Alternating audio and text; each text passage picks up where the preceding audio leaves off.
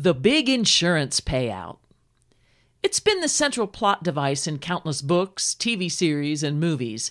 Yet, while homicide is the most popular fictional means to this lucrative end, in real life it's just one way criminals seek to defraud insurers. Fake suicides, mysterious disappearances, self mutilation, they've all been attempted with varying degrees of success. In fact, when it comes to life insurance and the crimes it inspired, the truth is far more shocking than anything you might imagine. Whether it's history, crime, or legend, Stephanie Hoover has that story.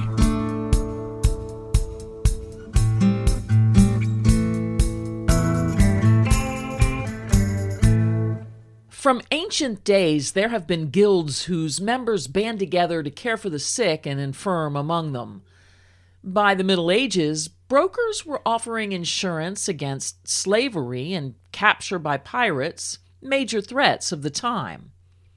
Eventually, indemnity against other frequent hazards, such as death at sea, were accepted investments. Soon, though, people were speculating on all kinds of risks, reasonable or not, ranging from incidents of robbery and murder by highwaymen to whether a man might divorce, and even if or when a woman might lose her chastity. Looking back, it was a short leap from these hedges to betting against the human lifespan. It's an interesting commentary on mankind that one of the first recorded life insurance policies was purchased as a gamble. In London in 1583, Richard Martin secured a policy on a man named William Gibbons. The policy covered only a one year period.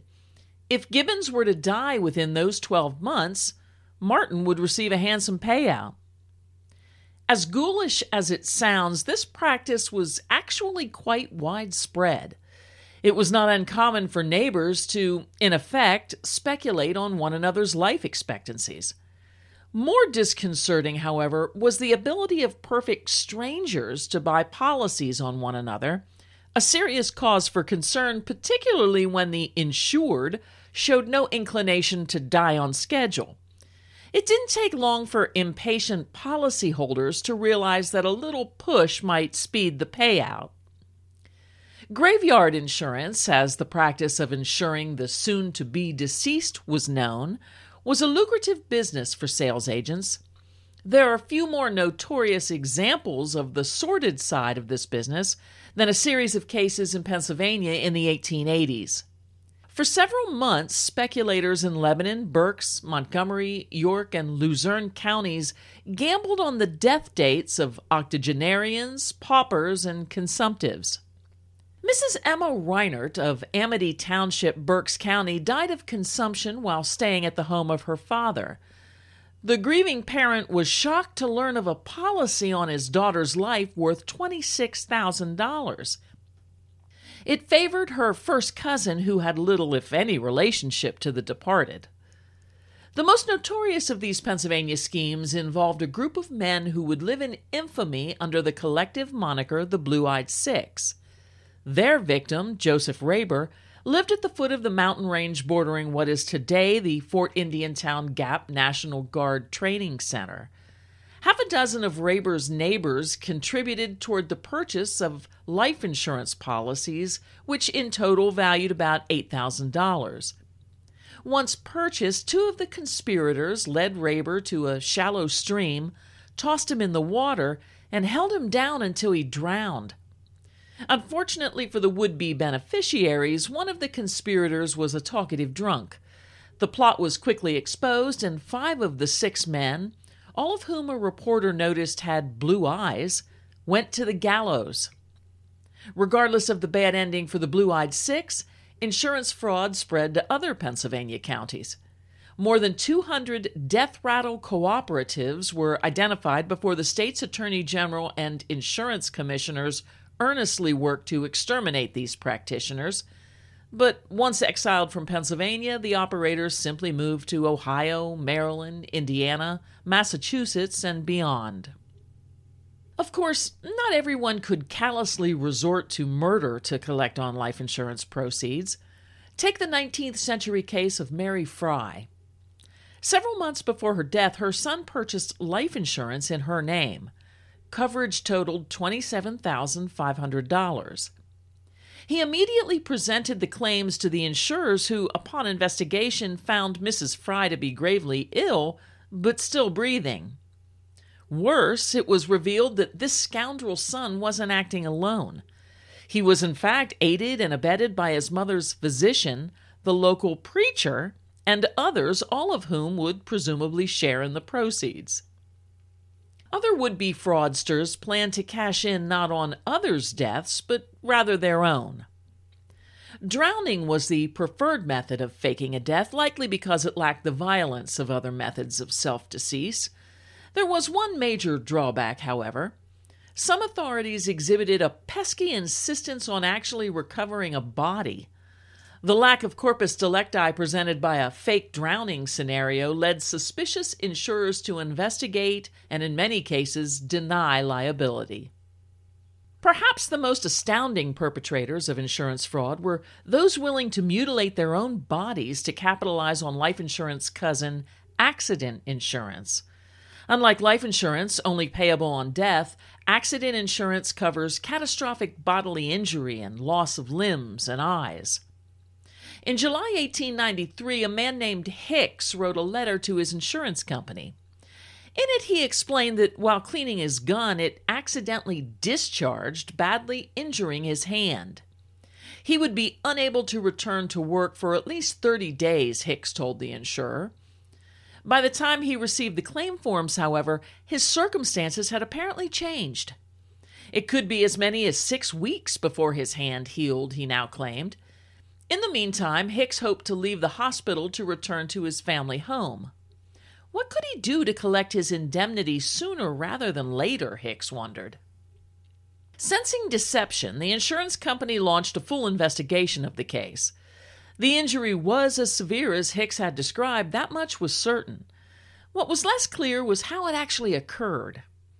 Investigators became even more skeptical when they learned that Hicks had taken out accident insurance with not one but several carriers. When presented with all of this evidence, Hicks confessed. I came to see, by a careful study of what policies covered, a chance to make big money. I increased my line of insurance to $20,000. And had I been successful, I would have collected $7,500 for the loss of my left hand. I was perfectly satisfied to part with it for that price.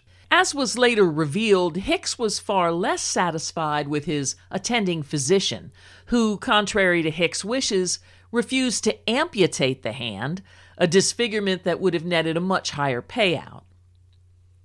As the life insurance industry evolved and matured, fraud of any kind became harder to perpetrate. The most critical deterrent came in 1876 when the Connecticut Mutual Life Insurance Company filed a lawsuit based on the new concept of insurable interest. The principle was simple. Unless one individual had a proven and necessary financial interest, he or she could not insure the life of another person. Certainly, spouses and children had an insurable interest in a husband or father, for instance. Likewise, businesses had a proven fiduciary interest in key partners and employees. But estranged or distant relatives, random neighbors, and greedy insurance agents could no longer play the lottery of human lifespan speculation. As might be expected, the concept of insurable interest was quickly adopted by other life insurance companies as well as state legislatures. It helped staunch the flow of the morbid avarice of faux suicide, murder, and self mutilation, yet, as with all other human behavior, only so much can be controlled through law and policy. There are still, and likely always will be, those who believe they can pull the wool over the eyes of insurance adjusters, investigators, and medical examiners. In 1984, while returning home from a trip to Atlantic City, Robert Marshall and his wife Maria pulled into a deserted rest stop to, according to Robert, change a flat tire. A car pulled in behind him, he said, and someone knocked him unconscious. When he came to, he found that his wife had been shot to death. Police had a different theory. Their investigation unveiled Marshall's massive debt, ongoing infidelity, and a whopper of a life insurance policy on his wife $1.5 million to be precise. Marshall, an insurance broker, was convicted of his wife's murder in 1986. In 1990, Joe McGinniss wrote Blind Faith, a best selling book about the case that was later produced as a TV miniseries. In 2004, Marshall's death sentence was commuted to life on the basis of ineffective counsel during his original trial. He was scheduled to appear before the parole board in the spring of 2015. It was the first parole hearing since his incarceration.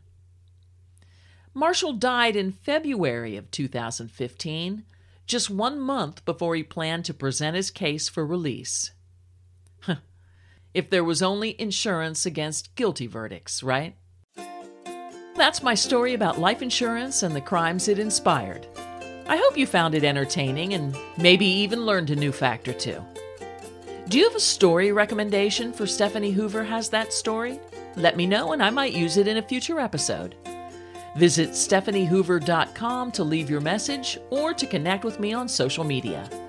For now, this is Stephanie Hoover signing off and reminding you it's a crazy world out there, so please, until next time, be well, be happy, and be kind.